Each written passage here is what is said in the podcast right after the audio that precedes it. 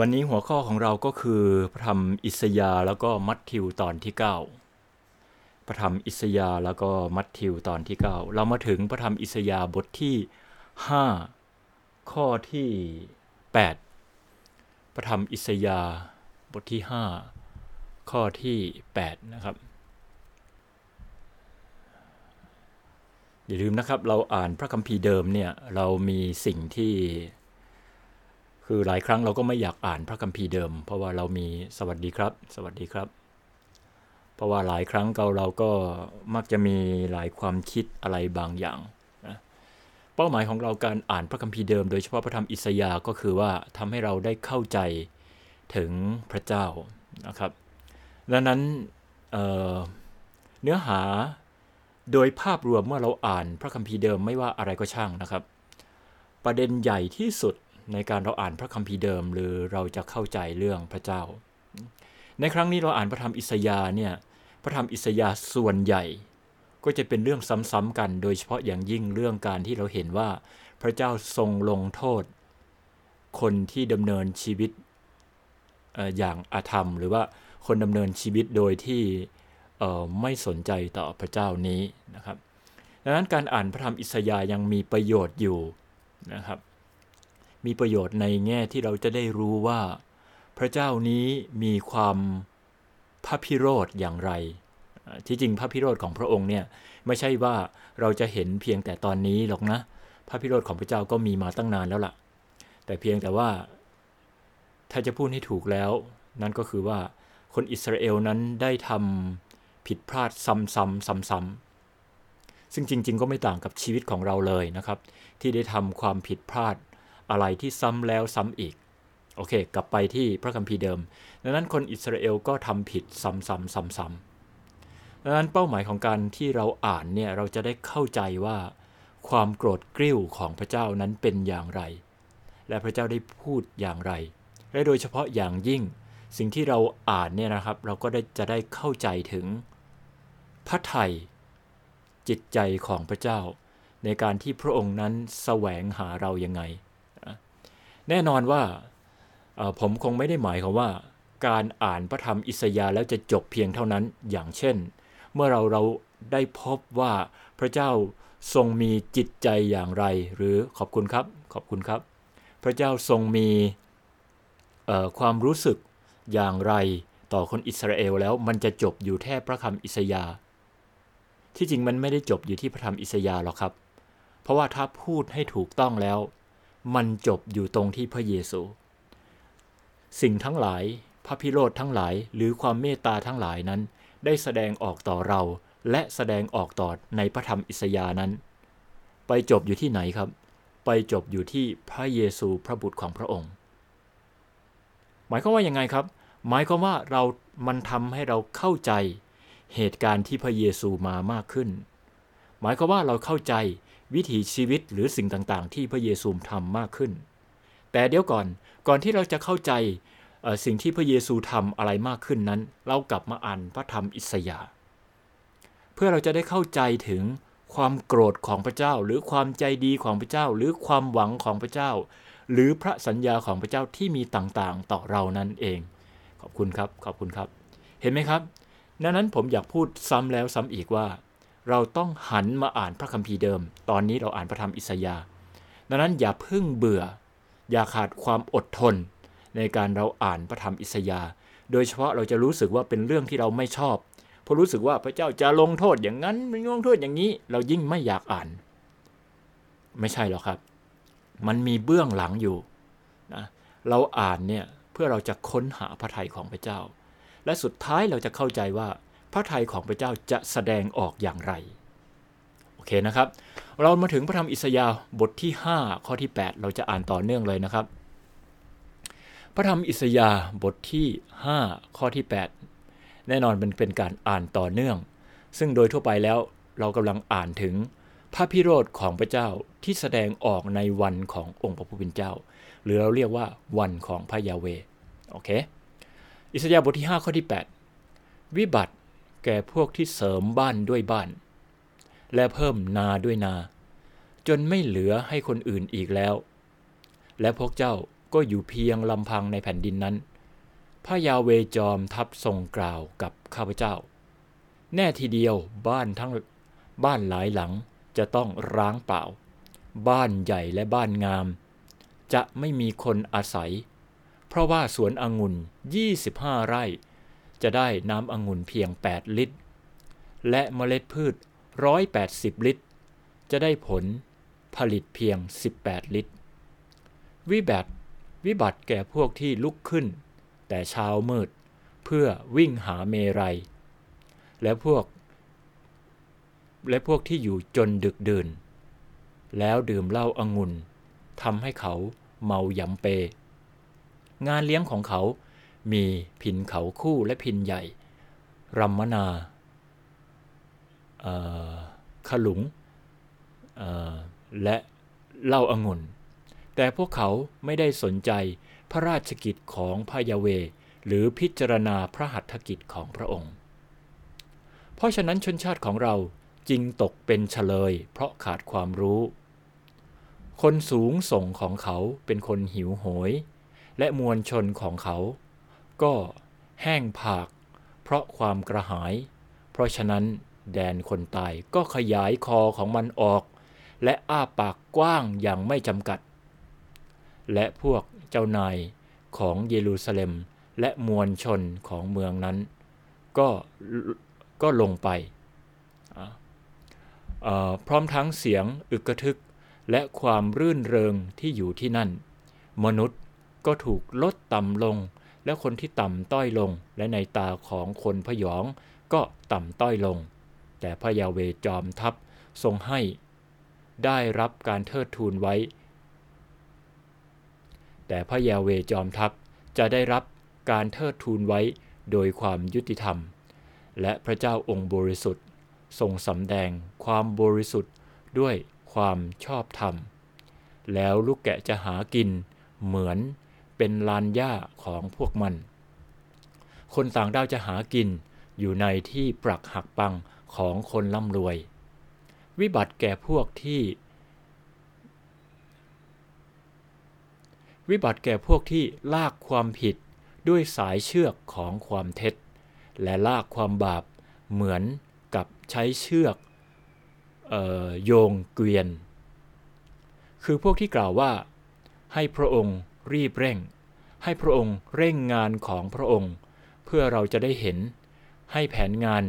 ขององค์ผู้สูงสุดของอิสราเอลสำเร็จโดยสำเร็จโดยเร็ว เพื่อเราจะได้รู้ วิบัติแก่พวกที่เรียกความชั่วว่าความดี และเรียกความดีว่าความชั่ว พวกที่ถือว่าความมืดเป็นความสว่าง และความสว่างคือความมืด พวกที่ถือความขมคือความหวาน และความหวานคือความขม วิบัติ วิบัติแก่พวกคนที่ฉลาดในสายตาของตนเอง และเฉลียว และเฉียบแหลมในสายตาของตน วิบัติแก่พวกที่เป็นวิวรบุรุษในการดื่มเหล้าอางุ่น และเป็นคนแกล้วกล้า ในการผสมเมรัย พวกที่ตัดสินคนชั่ว ให้พ้นผิดเพราะสินบน และเอาความและเอาความเป็นธรรมไปจากคนชอบทำผมผมน่าจะพอเพราะว่า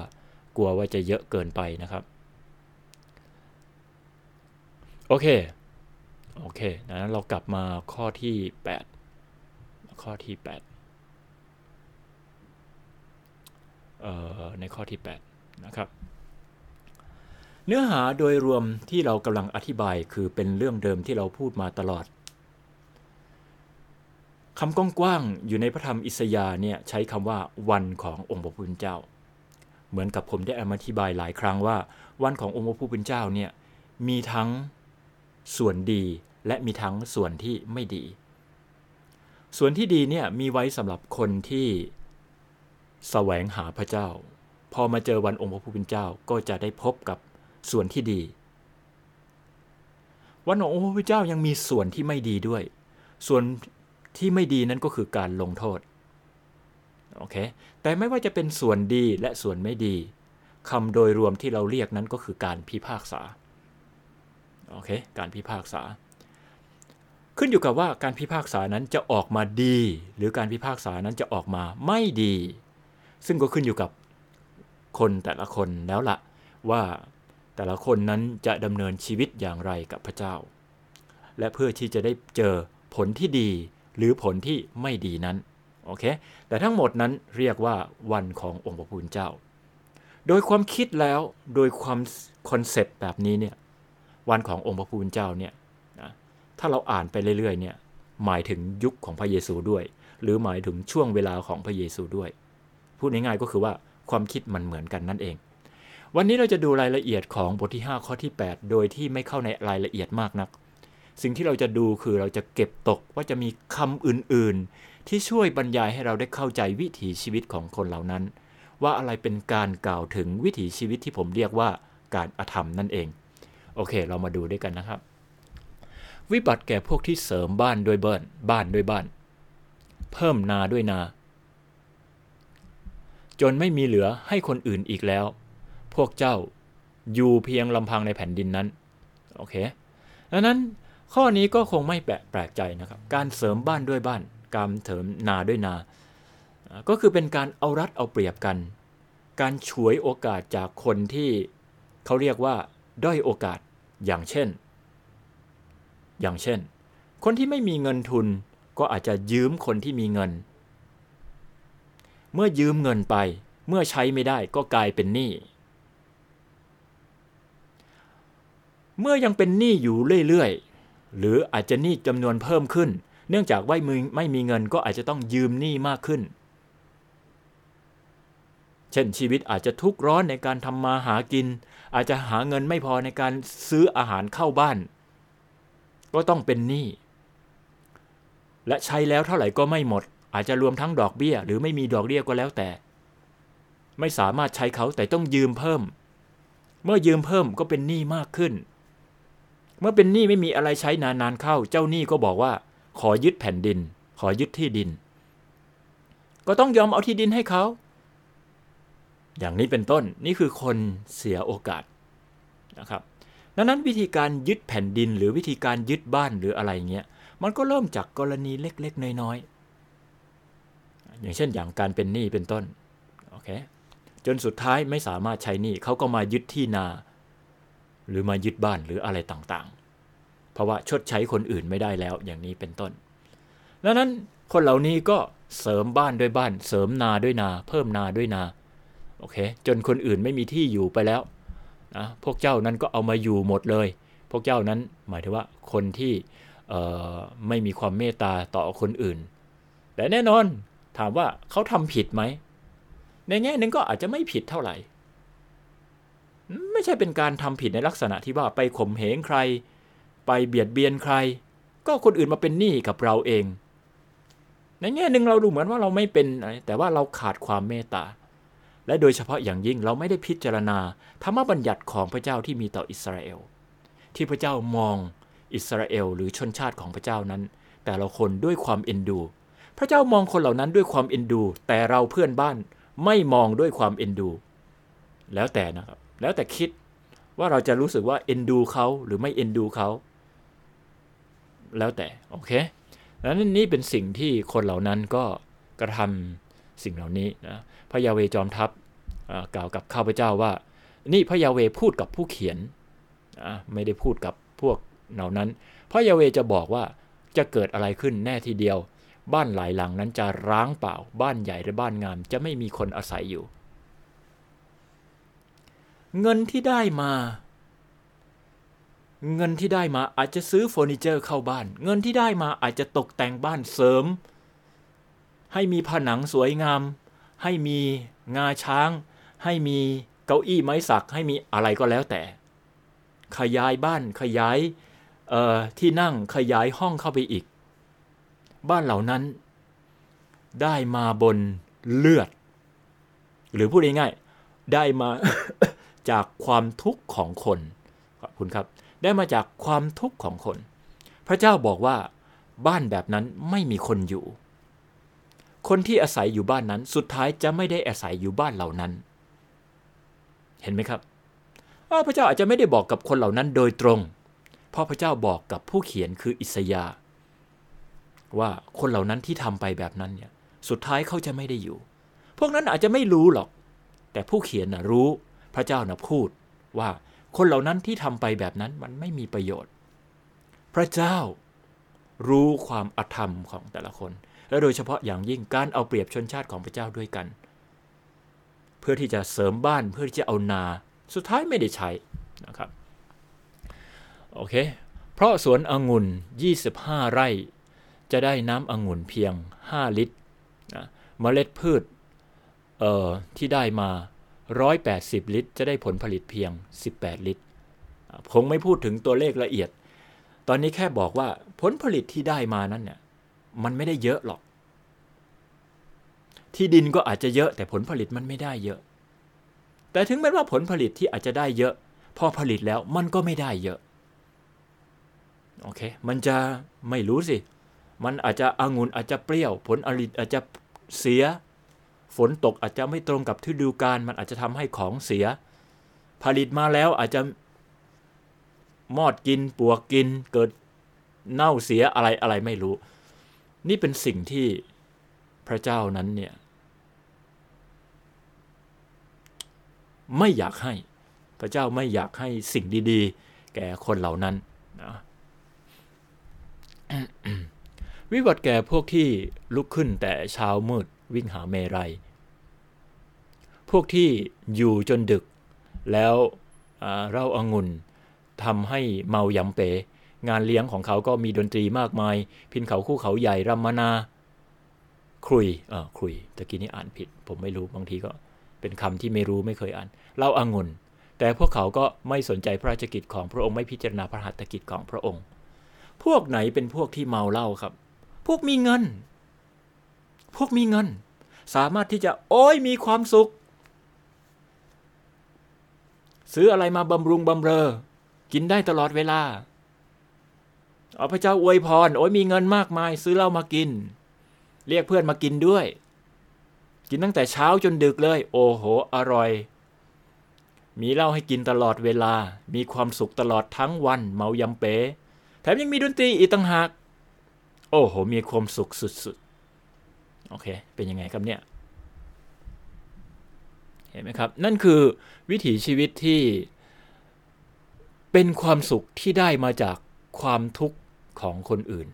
ได้มาจากวิถีชีวิตที่ไม่สัตย์ซื่อต่อพระองค์ไม่สัตย์ซื่อต่อพระยาเวเพราะฉะนั้นชนชาติของเราจะตกเป็นเฉลย เพราะขาดความรู้ คนสูงศักดิ์ของเขา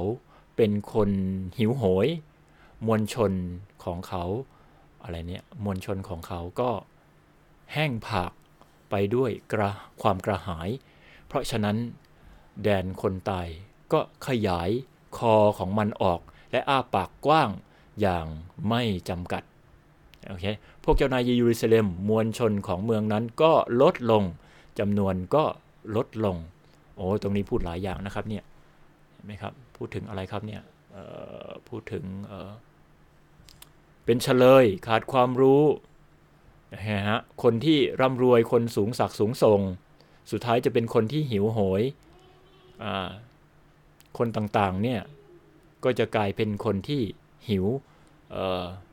ด้วยความกระหาย หมายถึงว่ากระหายน้ำอะไรต่างๆนั่นนะแน่นอนอันนี้เป็นภาพเปรียบเทียบนะครับ ภาพเปรียบเทียบว่าสุดท้ายแล้วไม่ได้นำมาซึ่งความสุขที่ถาวร ไม่ได้นำมาถึงความสุขที่มาจากพระเจ้า แน่นอนอาจเป็นความสุขที่ได้มาจากระบบเศรษฐกิจ อาจจะเป็นความสุขที่ได้จากการทำมาหากิน อาจจะเป็นความสุขที่ได้จากสิ่งที่สังคมเขาบอกว่า โอเคทำได้ โอเค เอาเปรียบคนอื่นได้ แต่ความสุขนั้นก็อยู่ไม่นานและโดยเฉพาะอย่างยิ่ง พระเจ้าก็จะเรียกสิ่งต่างๆ เอาไปหมด และสุดท้ายสิ่งที่เหลือคืออะไร สุดท้ายสิ่งที่เหลือก็คือชีวิตที่หิวโหย อืม อาจจะไม่มีการเฉลยว่าความหิวโหยที่แท้จริงในที่นี้คืออะไร อาจจะไม่ได้บอกว่าคนที่ทำบาปเหล่านั้นกลายมาสำนึกบาป หรือกลับใจใหม่ อาจจะไม่ได้พูด แต่พระเจ้าบรรยายให้เห็นว่าชีวิตของเขาเหล่านั้นไม่รอดหรอก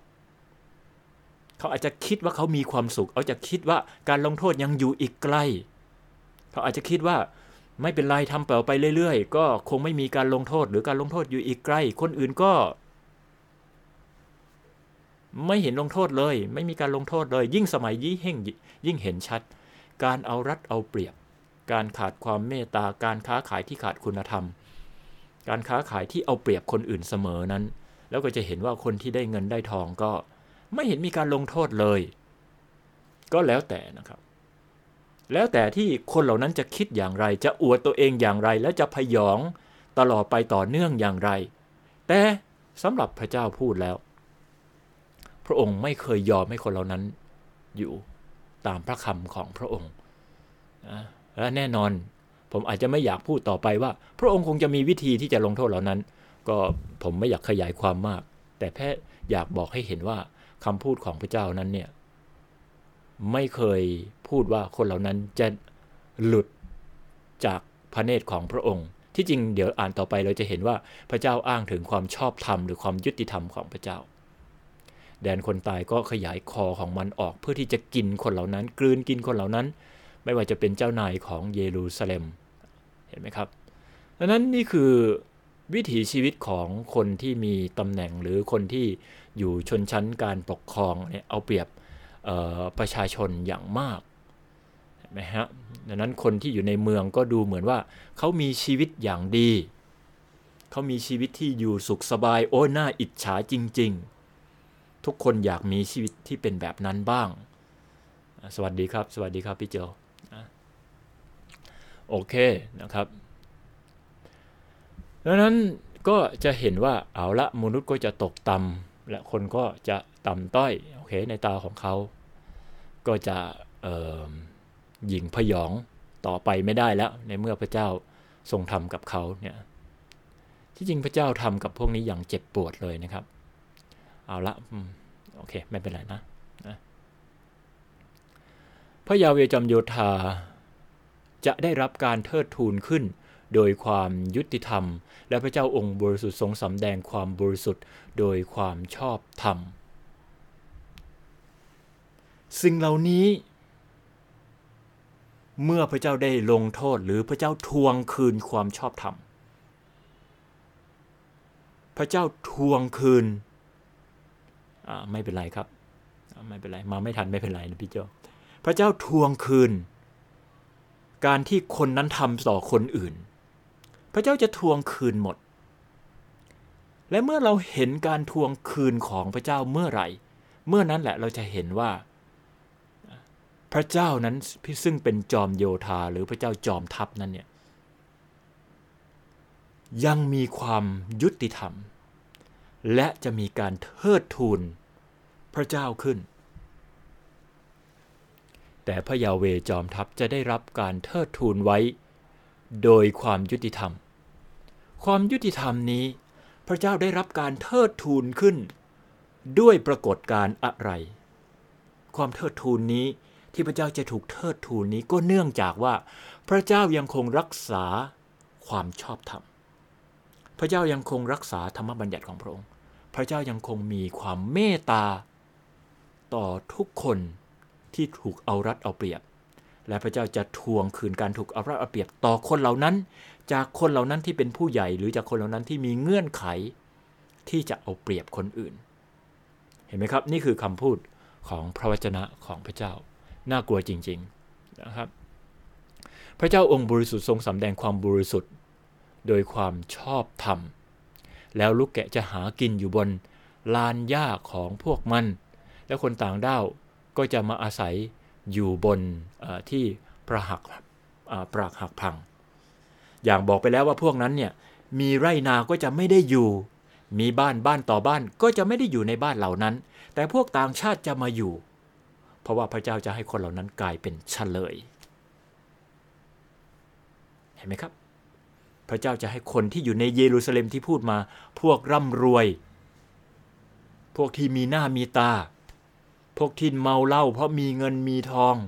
ไม่ต้องทำมาหากินแล้วทำมาหากินอยู่บนหลังคน เอาเงินอยู่บนหลังคนก็มากินเหล้าตลอดเวลามีความสุขตั้งแต่ตอนเช้าจนถึงตอนเย็น พระเจ้า จะมีความชอบธรรม และมีคนทั้งหลายสุดท้าย จะถูกยกย่องพระเจ้าขึ้น เนื่องจากพระเจ้าทรงชอบธรรม แก้แค้นแก่คนเหล่านั้น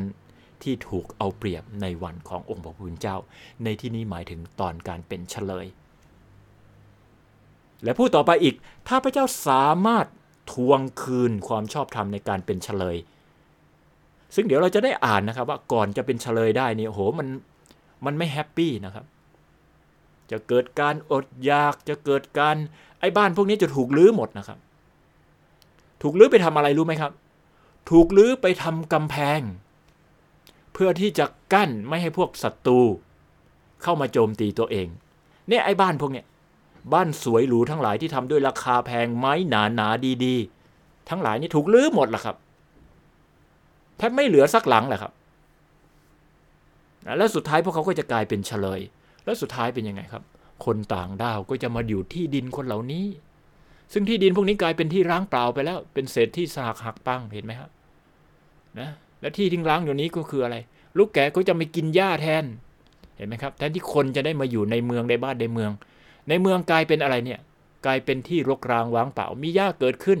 แกะสัตว์ป่ามากิน เห็นไหมฮะ วิบัติแก่พวกที่อะไรลากความผิด ด้วยสายเชือกของความเท็จแน่นอน อันนี้เป็นภาพเปรียบเทียบนะครับ วิบัติแก่พวกที่ลากความผิดด้วยสายเชือกของความเท็จ เอาความเท็จมาใช้ ลากความบาปเหมือนกับคนใช้เชือกเกวียนโอเคก็ที่จริงแล้วคำเปรียบเทียบนี้ก็ทำให้เขาค่อนข้างเห็นชัดเจน เมื่อเราใช้เชือกมัดอะไรแล้วเราดึงลากมันมาใช่ไหมครับ เราลากมันมาตามเรา เราจะลากอะไรดี ถ้าเราลากรถหรือเราลากอะไรก็ก็ก็ก็ไม่รู้สึกอะไรมาก เพราะเรากำลังลากรถลากของอยากจากที่หนึ่งไปอีกที่ที่หนึ่งแต่สมมุติว่าเราลองซากลากอะไรดี ตัวสัตว์อะไรสักอย่าง ลากหมา หรือลากแมวหรือลากวัวอะไรก็ได้ที่มันไม่อยากมาทางนี้ แต่เราลากมันมา มันจะเราจะรู้สึกเลยว่า โอ้โห สัตว์นี่มันจะแบบมันจะดิ้นมันจะไม่อยากเชื่อฟัง แต่ว่าเราเอาเชือกมัดแล้วเราลากมัน มันก็ไม่อยากเชื่อฟังนะ แต่มันก็ขืนขืนแต่เราก็ลากมันมา มันก็ต้องมา เพราะว่าเราแรงกว่าเราผู้ลากมันชนะกว่า แล้วยิ่งกว่านั้นเราเปรียบเทียบนะ อันนี้เป็นภาพเปรียบเทียบ ถ้าเราลากคนบ้างละเอาลากคนที่ที่แบบว่าเขาจะไปอีกทางหนึ่ง แต่เราอยากลากเขามาอีกทางหนึ่งนะเขาทำถูกต้องแหละเราอยากบอกว่าเขาหนัชั่ว เขาทำถูกแล้วเราอย่าบอกว่าเราผิด เราเอาความเท็จไปเป็นอาวุธ ไปเป็นอุปกรณ์ในการลากคนให้มาทางของเรา เราใส่ความ เราใส่ความเท็จ เราใช้คนหมู่มาก ต่อสู้กับคนหมู่น้อย เราได้เปรียบ เราใช้ข่าวสาร เราใช้ข้อมูล เพื่อให้คนอื่นมองเห็นว่า คนนั้นเป็นคนผิด นี่เราใช้ความเท็จ ลากคนอื่นให้เข้าเป็นสู่ในสถานการณ์ที่เขาไม่อยากมาอยู่ อันนี้เป็นคำเปรียบเทียบเห็นไหมครับไอ้คำว่าลากลากเนี่ยนะโอเคคือพวกที่กล่าวว่าดูคำพูดของเขานะ ให้พระองค์รีบเร่ง อันนี้ว่าให้พระเจ้านะให้พระเจ้ารีบเร่ง ให้พระองค์เร่งงานของพระเจ้าเถิด เพื่อเราจะได้เห็นแผนงานขององค์ผู้สูงสุดของอิสราเอลจะได้สำดิดโดยเร็ว เพราะเราจะได้รู้เห็นไหมครับ โอ้ยคำพูดของพวกนี้สวยมาก อ้างพระเจ้าว่าตัวเองกำลังทำถูกต้อง โอ้ยขอให้การงานของพระเจ้าสำเร็จโดยเร็ว ที่จริงมันกำลังใช้ความเท็จ เพื่อที่จะชนะคนอื่น และมันอ้างพระเจ้าด้วยว่า สิ่งที่เขากำลังทำนั้นเป็นการทำตามพระทัยของพระเจ้า และขอให้งานของพระเจ้าสำเร็จโดยเร็ว ที่เราจะได้เห็นว่างานของพระเจ้านั้นสำเร็จ สลาดไหมครับ หลักแหลมไหมครับ นี่คือเป็นอาการที่เราเห็นตลอด คนที่ฉลาดกว่า เอาเปรียบคนที่ไม่ฉลาด เอาเปรียบคนโง่ คนโง่ย่อมเสียเปรียบเสมอ นี่เป็นคำพูดของบ้านเรา แล้วใครจะปกป้องคนโง่เหล่านั้น ไม่จำเป็นปล่อยไป อย่าบอกให้ใครปกป้องคนโง่รู้ไหมพระเจ้านั่นแหละปกป้องคนโง่ และอย่าบอกว่าไม่มีใครลงโทษคนที่ฉลาดเอาเปรียบคนอื่น ก็พระเจ้านั่นแหละ จะลงโทษคนเอาเปรียบฉลาดคนพวกนี้นี่เห็นไหมฮะ อ่านอีกครั้งหนึ่งเห็นไหมครับเขาบอกว่ายังไงครับ คนพวกนี้บอกว่ายังไงครับ ขอให้พระองค์รีบเร่ง ให้พระองค์เร่งงานของพระองค์เถิด เพื่อเราจะได้เห็น ให้แผนงานขององค์ผู้สูงสุดของอิสราเอลสำเร็จโดยเร็ว เพื่อเราจะได้รู้ เนี่ยเนี่ยคำพูดของพวกที่ ใช้พระวจนะ หรือใช้ภาพพจน์ของตัวเอง หรือใช้กลุ่มคนของตัวเอง ใช้บารมีของผู้ที่เป็นศาสนา ใช้บารมีของผู้สอน ใช้บารมีของผู้นำศาสนา เพื่อที่จะเอาเปรียบคนยากจน คนที่ขาดความรู้หรือคนที่ไม่มีทางสู้ โดยที่อ้างพระเจ้า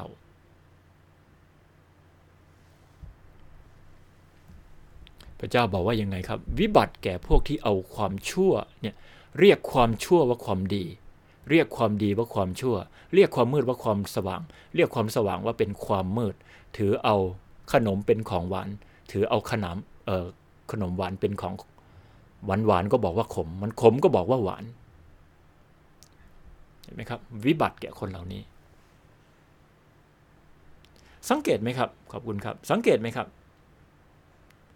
ในขณะที่เราทุกวันนี้เรามีความคิดแบบนี้เหมือนกัน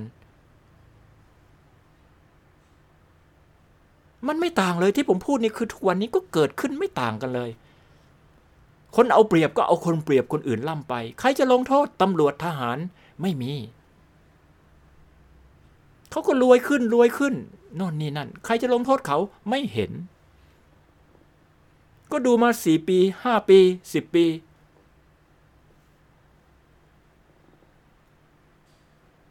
บางคนอาจจะบอกว่า โอ้ยสมน้ำหน้าเหมือนกับยุคต้มยำกุ้ง เมื่อคนที่เราเอาเอารัดเอาเปรียบ แล้วพอมาเจอต้มยำกุ้ง วิกฤตเศรษฐกิจ แล้วก็พวกคนรวย คนที่เราไม่พอใจก็ถูกลงโทษ มันไม่ใช่นะครับ วิกฤตเศรษฐกิจหรือว่าต้นยำกุ้งเนี่ย มันไม่ได้ไว้หน้าใครนะครับ มันไม่ได้ไว้หน้าคนรวยคนจนนะครับ มันไม่ได้ไว้คนเอาเปรียบและเสียเปรียบนะครับ มันทำลายหมดนะครับ วิกฤตเศรษฐกิจต้มยำกุ้ง อันนี้ผมยกตัวอย่าง ซึ่งอาจจะเกิดขึ้นอีกก็ได้ในไม่ช้าดังนั้นสิ่งเหล่านั้นไม่ใช่เป็นวิถีทางที่จะลงโทษคนเหล่านั้นนะครับ ดังนั้นเราทุกวันนี้ก็เหมือนกันเมื่อเวลาเห็นคนอื่น เอาเปรียบคนยากคนจนเนี่ยนะเราไม่เห็นทางทางออก ในเมื่อสังคมไม่สามารถดูแลซึ่งกันและกัน ในเมื่อสังคมไม่สามารถใช้กฎหมายเพื่อที่จะจัดการ ไม่มีองค์กรเข้ามาดำเนินสิ่งเหล่านี้ ไม่มีใครหรอกครับทำได้ แต่สุดท้ายจะเป็นมือของใครครับ แต่สุดท้ายจะเป็นมือของพระเจ้า เหมือนกับที่พระเจ้าพูดในพระธรรมอิสยาห์นี้ ใช่มันไม่ควรเป็นอย่างนี้ ผู้นำของประเทศ หรือเราควรจะดูแลซึ่งกันและกัน แต่เมื่อมันไม่เป็นสุดท้ายมันก็คือวิบัตินั่นเอง วิบัติกับคนที่เรียกว่าความชั่วคือว่าความดี เรียกความดีว่าความชั่ว พวกที่ถือว่าความมืดเป็นความสว่าง และความสว่างเป็นความมืด พวกที่ถือว่าขนมคือของหวาน ของหวานคือขนม วิบัติกับพวกที่ฉลาดในสายตาของตัวเองเฉียบแหลมในสายตาของตน วิบัติพวกที่เป็นวิรบุรุษในการดื่มเหล้าองุ่น เป็นคนแกล้วกล้าในการผสมเมรัยนะพวกที่ตัดสินคนชั่วให้พ้นผิดด้วยสินบน เอาความเป็นธรรมไปจากคนชอบธรรม เห็นไหมครับ ถ้าเราอ่านพระคัมภีร์ข้อนี้จะเห็นว่ามันไม่ต่างอะไรกับทุกวันนี้เลย ไม่ต่างกับทุกวันนี้เลย แต่พระเจ้าก็บอกว่าบิบัติกับคนเหล่านั้นหมด ท่านจะขาดความไว้วางใจพระเจ้าไหมครับ ในกรณีนี้เหตุการณ์ที่เกิดขึ้นจริงคือ พวกเขาจะกลายเป็นเฉลยที่บาบิโลน แต่สำหรับปัจจุบันล่ะครับ ท่านจะขาดความไว้วางใจไหม และท่านคิดว่าพระคัมภีร์นี้มันไม่พูดกับปัจจุบันอย่างนั้นใช่ไหม ไม่ มันพูด ถ้ามันพูดอยู่ในอดีตชั้นใด มันก็พูดกับปัจจุบันชั้นนั้นด้วย และมันก็ยิ่งพูดมากกว่าเดิมด้วยซ้ำไม่ใช่เหรอ เพราะถ้ามันถูกใช้ในอดีตมาแล้ว มันจะไม่ถูกใช้ในปัจจุบันได้ยังไง สิ่งที่พระเจ้าทำให้เกิดขึ้นในอดีตก็เพื่อสอนคนในปัจจุบัน สิ่งที่พระเจ้าทำในอดีตพูดซึ่งมันก็เกิดผลแล้ว เพื่อที่จะสอนคนในปัจจุบันแต่เราจะบอกว่า โอ้เราไม่เห็นการพระเจ้าลงโทษแบบนั้น แล้วเราก็รู้สึกว่าพระเจ้าจะไม่ทำอย่างนั้นเหรอ ไม่ใช่นะครับ ไม่ใช่เลยนะครับ มันจะตรงกันข้ามด้วยซ้ำนี่เป็นเหตุผลที่เราต้องศึกษาปัจจุบันให้ดี ศึกษาว่าอะไรครับ ศึกษาว่าทำไมพระเจ้าถึงอดทนนานแบบนั้น ในยุคปัจจุบัน ศึกษาว่าพระเจ้ามีวิธีทางที่จะจัดการกับพวกนี้ยังไง ซึ่งมันมีแน่ มันเขียนในพระคัมภีร์แล้ว ดังนั้นอย่าใช้ชีวิตแบบไม่รู้ อย่าใช้ชีวิตเหมือนกับว่า พระธรรมอิสยาห์มันจะไม่พูดถึง วันนี้หรือมันยังใช้ไม่ได้สำหรับวันนี้ มันยิ่งกว่าที่จะใช้ได้สำหรับวันนี้ มันอาจใช้ไม่ได้ เพราะอะไรครับ เพราะเราไม่ได้ไต่ตรอง และเพราะเราไม่รู้ว่าสิ่งเหล่านี้มันจะดำเนินต่อไปยังไง โอเค ผมใช้เวลาค่อนข้างเยอะละ ผมจะไปพระคัมภีร์ใหม่นะครับ วันนี้เราจะอยู่มัทธิวบทที่ 4 ข้อที่ 1 โอเคนะครับ มัทธิวบทที่ 4 ข้อที่1นะอย่าคิดว่าเราไปช้านะครับ บางครั้งเมื่อเวลาเราอ่านพระคัมภีร์นี่นะครับ ดูเหมือนว่าผมไปช้านะอืมใช่จริง ๆ แง่หนึ่งมันก็ไปช้านั่นแหละ อย่างที่ผมเคยพูดมาทุกครั้ง ไม่ว่าเราจะอ่านอะไรก็ตาม ขอให้เราได้รู้อย่างเข้าใจ ขอให้เราสนุกเข้าใจในเรียนรู้ทีละตอน ตอนนี้เรามาถึงแค่บทที่สี่นะครับเรายังมีโอกาสที่จะเรียนรู้ พระธรรมมัทธิวมาระโกลูกา หรืออ่านประวัติของพระเยซูอย่างเข้าใจนะครับดังนั้นกลับไปเรียนถ้าใครเรียนไม่ทันก็กลับไปเรียนก่อนหน้านี้ เพราะความเข้าใจนั้นจะ อย่าคิดว่าไปเรียนเอาบทหลังๆ แล้วจะเข้าใจนะครับ มันจะยากขึ้นเรื่อยๆ อย่าลืมนะครับ การที่เราสังเกตความเปลี่ยนแปลงเพียงนิดเดียว บทที่หนึ่งนิด บทที่สองมีจุดนิดนิดนิดนิดบทที่สามมีจุดนิดและนิดและนิดและนิด เมื่อรวมเข้ากันแล้วจะความจะเป็นความแตกต่างอย่างมหาศาล เราจะอ่านมัทธิวบทที่สี่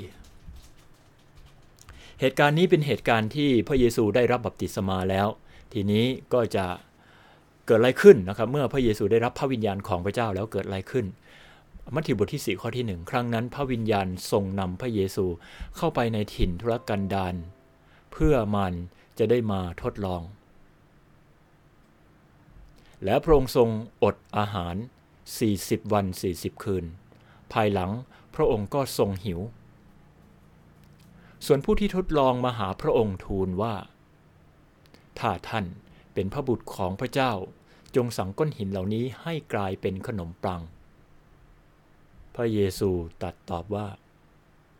มีพระคัมภีร์เขียนไว้ว่า บุตรมนุษย์จะดำรงชีวิตด้วยอาหารเพียงอย่างเดียวไม่ได้ แต่ต้องดำรงชีวิตด้วยพระวจนะทุกคำซึ่งออกมาจากพระโอษฐ์ของพระเจ้า แล้วมารก็นำพระองค์ไปยังนครบริสุทธิ์ และให้พระองค์ประทับอยู่ยอดหลังคาพระวิหาร แล้วทูลพระองค์ว่า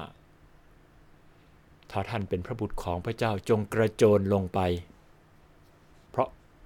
เพราะพระคัมภีร์เขียนไว้ว่า พระเจ้าจะรับสั่งเรื่องท่าน ต่อบรรดาทูตสวรรค์ของพระองค์ และทูตสวรรค์จะเอามือประคองชูท่านไว้ ไม่ให้เท้าของท่านกระทบหิน ขอบคุณครับขอบ คุณครับ โอเค ผมอ่านแค่นี้พอ เพราะว่าวันนี้อาจจะไม่เหลือเวลาอาจจะไม่นานไม่ถึง 20 นาที ไม่อยากใช้เวลามากนะครับ ซึ่งจริง ๆ แล้วตอนที่เราอ่านตอนนี้เนี่ยมีประโยชน์หลายอย่างอันดับแรกเราลองมาสังเกตพระคัมภีร์ที่พระเยซูใช้ก่อนนะครับ สังเกตนะครับคำพูดที่บอกว่ามนุษย์จะดำรงชีวิตด้วยอาหารเพียงอย่างเดียวไม่ได้ แต่ต้องดำรงด้วยชีวิตด้วยพระคำที่ออกมาจากพระโอษฐ์ของพระเจ้า นี่อยู่ในเฉลยธรรมบัญญัติบทที่ 8 เฉลยธรรมบัญญัติบทที่ 8 ถ้าเราจำตรงนี้ได้เนี่ยเราจะจำได้ว่าโมเสสเนี่ยนะครับกำลังพูดกับคนรุ่นลูกของคนอิสราเอล เพราะว่านี่เป็นการเฉลยเห็นไหมครับเฉลยธรรมบัญญัติก็คือเป็นการพูดธรรมบัญญัติครั้งที่สอง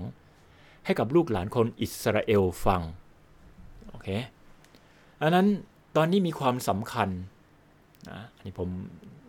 เห็นไหมครับที่จริงถ้าเราเรื่องนี้ยาวอาจจะ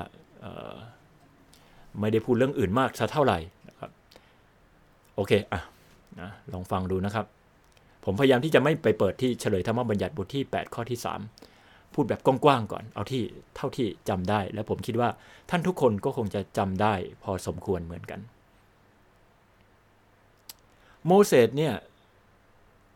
เล่าเหตุการณ์ที่พระเจ้าเนี่ยนะได้นำคนอิสราเอลออกจากประเทศอียิปต์จากการเป็นทาส แน่นอนมีการอัศจรรย์สิบประการการลงโทษคนอียิปต์มากมายกว่าจะได้ข้ามทะเลแดงหรือว่าข้ามทะเลทะเลต้นซีดภาษาไทยคือทะเลต้นซีดที่จริงก็ภาษาอังกฤษก็คือ อะไรนี่นะเออไม่เป็นไร ผมออกนอกเรื่องเกินไปละโอเคแล้วหลังจากนั้นเมื่อข้ามทะเลมาแล้วก็มาถึงภูเขาซีนายถึงตอนนั้นนั่นเองพระเจ้าได้สำแดงว่าพระองค์เป็นใคร ที่ภูเขาซีนายต่อชนชาติอิสราเอลทั้งหมดเลย หลายล้านคนสักสองคนสักสองล้านหรือสามล้านไม่ทราบมากมายนะครับ ในขณะที่พระเจ้าสำแดงพระองค์ด้วยฤทธานุภาพ หมายถึงว่าสภาพของพระเจ้าแสดงออกมานี่เป็นเพลิงหรือว่าไฟเผาผลาญแล้วก็มีเสียงมากมายคนอิสราเอลได้เห็นเสียงของพระเจ้า สังเกตนะตะกี้นี้ผมพูด คนอิสราเอลได้เห็นเสียงของพระเจ้า แปลกไหมเสียงยังเห็นเลยนั้นภาษาไทยไม่ได้พูดแบบนี้นะครับ แต่ว่าภาษาเดิมๆนั้นมันเขียนแบบนี้ คนอิสราเอลนั้นได้เห็นเสียงของพระเจ้าได้เห็นปรากฏการณ์มันเป็นยังไง เหมือนกับเราเราได้เห็นฟ้าผ่าใช่ไหมครับ ฟ้าผ่านี่ไม่ได้ยินแค่เสียงนะครับ มันเห็นมีแสงไฟด้วยใช่ไหมครับ มันได้เห็นมีฝนตกด้วยใช่ไหมครับ เห็นเมฆอยู่ที่ไหนเสียงฟ้าผ่าออกมา แล้วก็มีเสียงลักษณะเดียวกัน คนอิสราเอลก็เห็นเสียงของพระเจ้า เพราะเสียงของพระเจ้าก็ออกมาจากปรากฏการณ์ที่ ภูเขาซีนาย มีความแปรปรวน มีไฟ มีเมฆ มีเสียงอะไรต่างๆ เห็นไหมครับ ด้วยเหตุนี้พระคัมภีร์เดิมจึงเขียนว่า คนอิสราเอลนั้นได้เห็นเสียงของพระเจ้า โอเค อันนี้ก็นอกเรื่องอีกแล้วท่านผู้ฟังนะโอเคเอามามามามาดังนั้นโมเสสเนี่ยได้เน้นการรู้จักพระเจ้า ได้เน้นการที่พระเจ้ามาปรากฏ แล้วก็บอกว่าจงระลึกถึงพระเจ้านะ แล้วก็เน้นสิ่งที่พระเจ้าตรัส พระเจ้าบอกต่างๆ และพระเจ้าก็บอกว่าชนชาติอิสราเอลทั้งหลายเอ๋ยพวกเจ้าเนี่ยเป็นลูกหลานของพ่อแม่ของเจ้า ซึ่งพ่อแม่ของเจ้านั้นได้เห็นปรากฏการณ์นี้อยู่ในภูเขาซีนายเพราะว่าอะไรครับ เพราะว่ามนุษย์นั้นจะดำรงด้วยชีวิตเพียงอย่างเดียวไม่ได้ แต่ต้องดำรงด้วยพระวจนะทุกคำที่ออกมาจากพระโอษฐ์ของพระเจ้า เห็นหรือยังครับว่าพระวจนะที่ออกมาจากพระโอษฐ์ของพระเจ้านี้หมายถึงอะไร พระวจนะทุกคำที่โมเสสหมายถึง คือเป็นเหตุการณ์ที่เกิดขึ้น โดยเฉพาะอย่างยิ่งในภูเขาซีนายแน่นอนถ้าจะย้อนหลังก็ได้ แต่อยู่ใน ภูเขาซีนายนั้นมันชัดเจนพระเจ้าบอกว่า เราจะถิดจะสถิตท่ามกลางเจ้า เราจะอยู่กับพวกเจ้า เราจะตั้งเต็นท์ของเราท่ามกลางพวกเจ้า เราจะให้ทุกคนดำเนินชีวิตไปพร้อมกับเรา หรือเราจะดำเนินชีวิตพร้อมกับพวกเจ้า เพราะเราจะสถิตท่ามกลางพวกเจ้า เพื่อจะดูแลพวกเจ้า อวยพรพวกเจ้า และพวกเจ้าจะเป็นชนชาติของเราอยู่ใกล้เรา ชนชาติอื่นไม่ได้อยู่ใกล้ นี่คืออะไรครับเนี่ยนี่คือชีวิตใช่ไหมครับ อ่านอีกครั้งหนึ่ง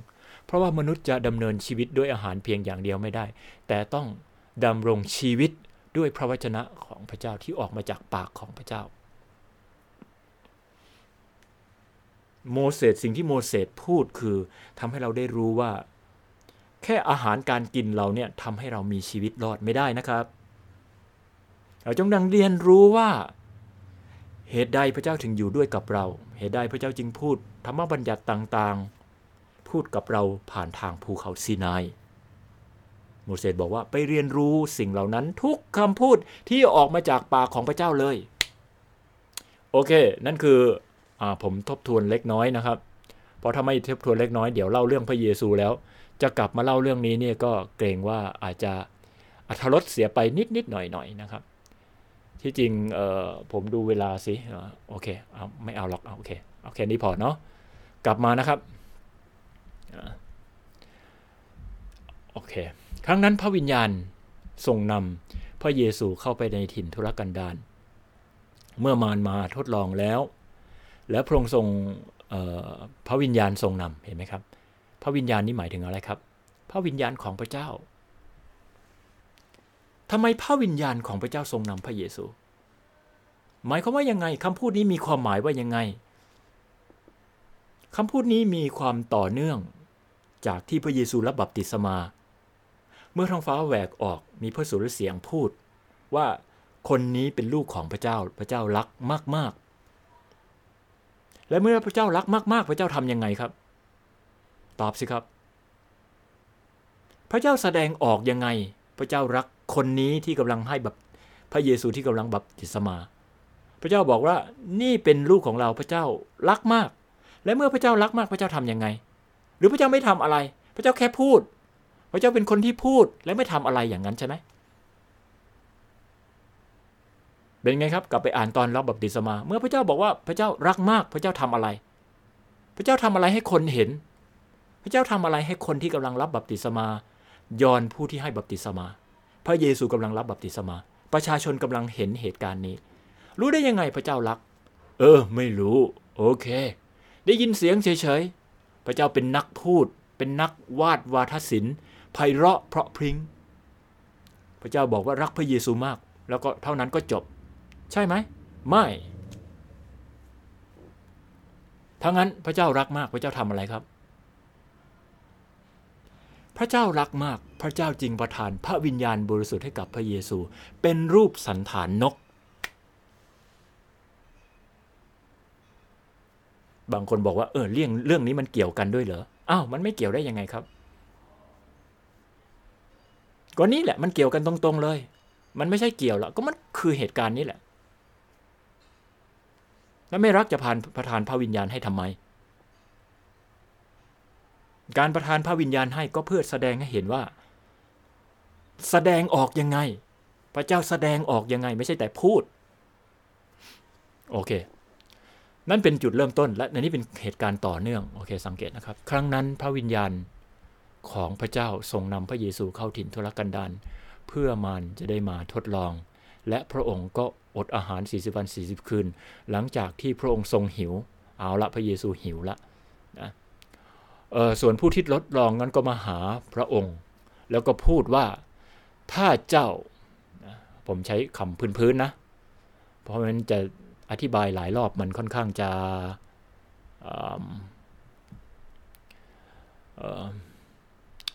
พูดว่ายังไงนะ อธิบายหลายรอบมันก็คำเดิมๆนั่นแหละ มันเสียเวลานะครับ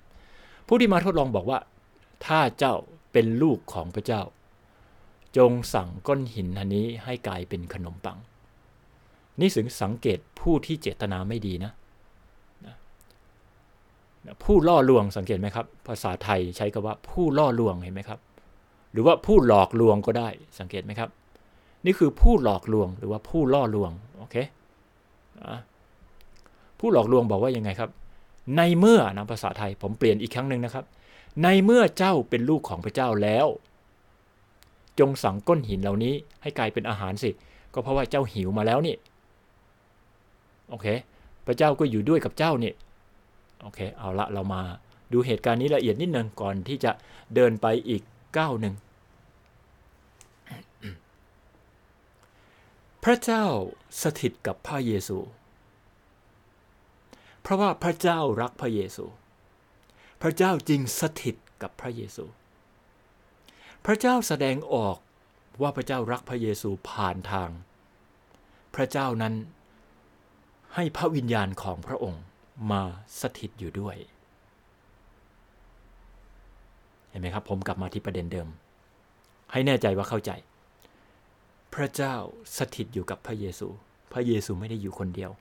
พระเยซูมั่นใจและรู้ตลอดเวลาว่า พระเจ้าอยู่ด้วยเสมอ ที่จริงพระเยซูก็คือลูกของพระเจ้า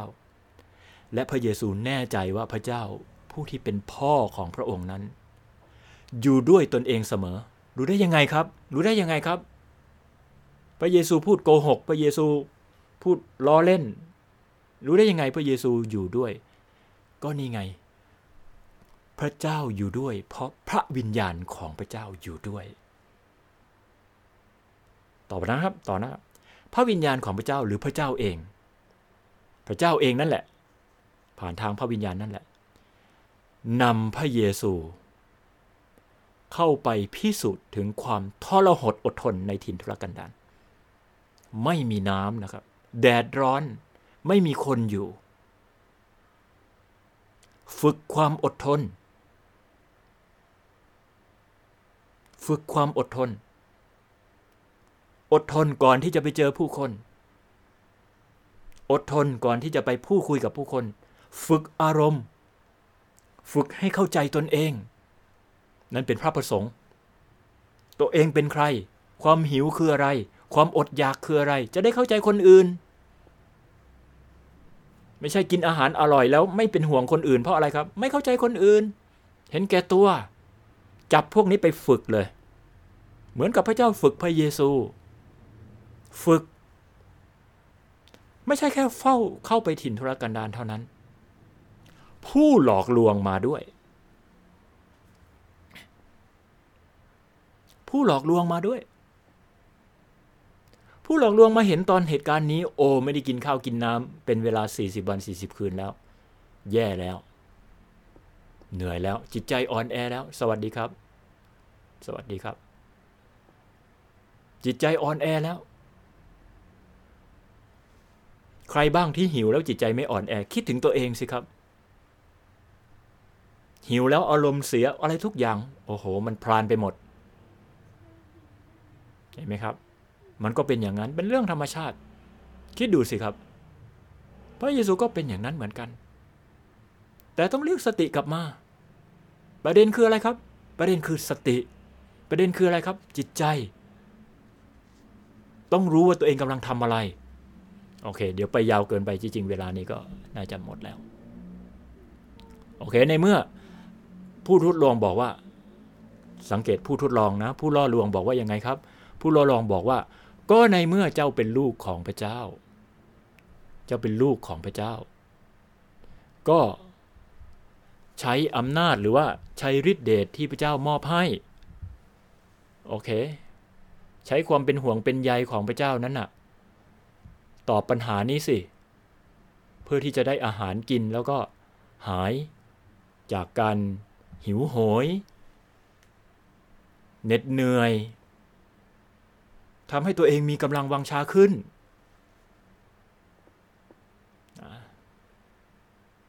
แต่สิ่งที่พระเยซูตอบก็คือ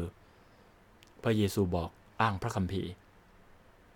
แล้วการอ้างพระคัมภีร์นั้นจะทำให้เข้าใจถึงว่าพระเยซูกำลังคิดอะไร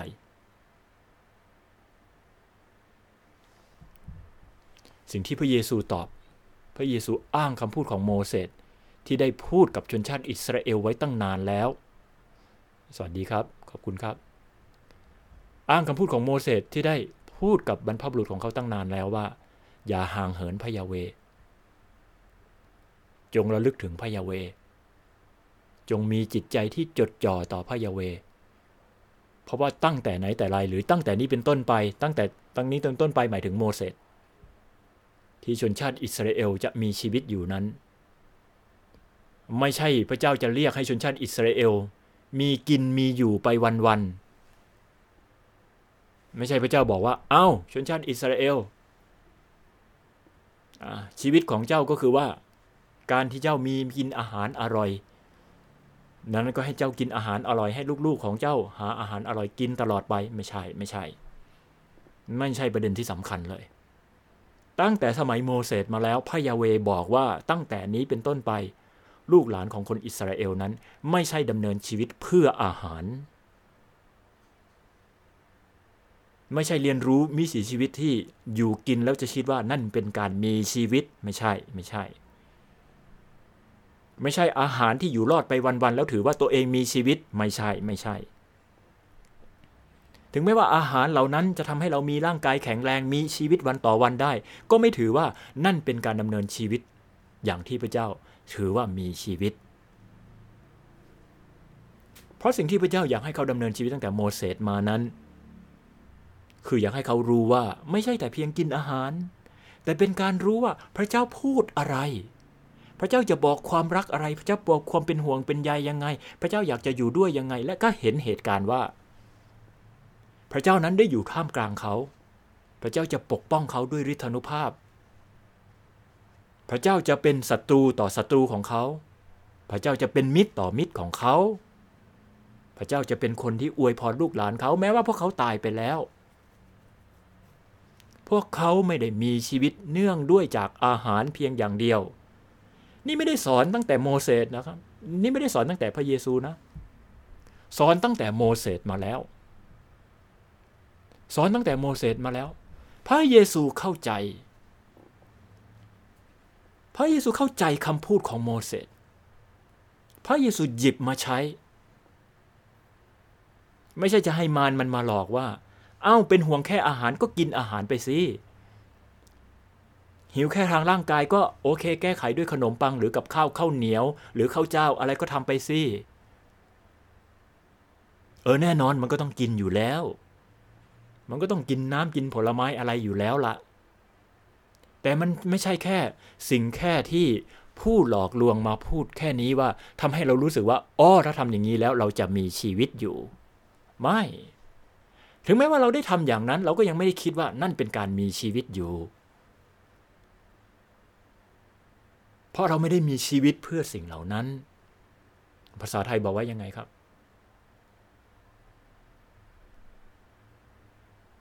เราไม่ได้อยู่เพื่อกินหรือเราไม่ได้กินเพื่ออยู่ มันอะไรกันแน่ครับ อะไรอย่างนั้นเป็นต้น เรามีชีวิตอยู่เพื่ออะไร นี่คือเป็นสิ่งที่พระเยซู ได้เข้าใจเจตนารมณ์ของสิ่งที่โมเสสได้พูดไว้ หรือพูดง่ายๆก็คือเป็นสิ่งที่พระเจ้าสอนตั้งแต่ดึกดำบรรพ์แล้ว ว่าการมีชีวิตอยู่นั้นเพื่ออะไร ไม่ใช่มาคิดถึงแค่ร่างกาย ส่วนแค่ร่างกายแล้วก็ไม่ จิตใจที่พระเจ้าอยากให้มีความสุขที่เราอยากให้มี ความชื่นชมยินดีหรือความสงบสุข หรืออะไรการอภัยบาป หรืออะไรดี ความสุขที่ได้รู้ว่าพระเจ้าเป็นผู้ปกป้อง ความสุขที่รู้ว่า พระเจ้าเป็นผู้ห่วงใยดูแลชีวิตของเราที่เป็นมนุษย์ หรือเป็นชนชาติของพระองค์ ความสุขที่ได้เรียนรู้ที่จะเข้าเฝ้าพระเจ้า หรือสารภาพบาปกับพระเจ้า หรือทานข้าวกับพระเจ้า อันนี้หมายถึงว่าพูดตั้งแต่สมัยโมเสสเป็นต้นมานั้น มันก็จะมีหล่อเลี้ยงจิตใจของเรา และวงเล็บก็หล่อเลี้ยงจิตวิญญาณด้วย หรือถ้าพูดนี้ถูกต้องนี่คือความรอดของคนอิสราเอลที่เราบอกว่าเรารอดด้วยความเชื่อ นี่แหละคือสิ่งที่คนอิสราเอลก็รอดด้วยความเชื่อเหมือนกันเนี่ยที่พูดวันนี้นี่ข้อพระคัมภีร์ข้อนี้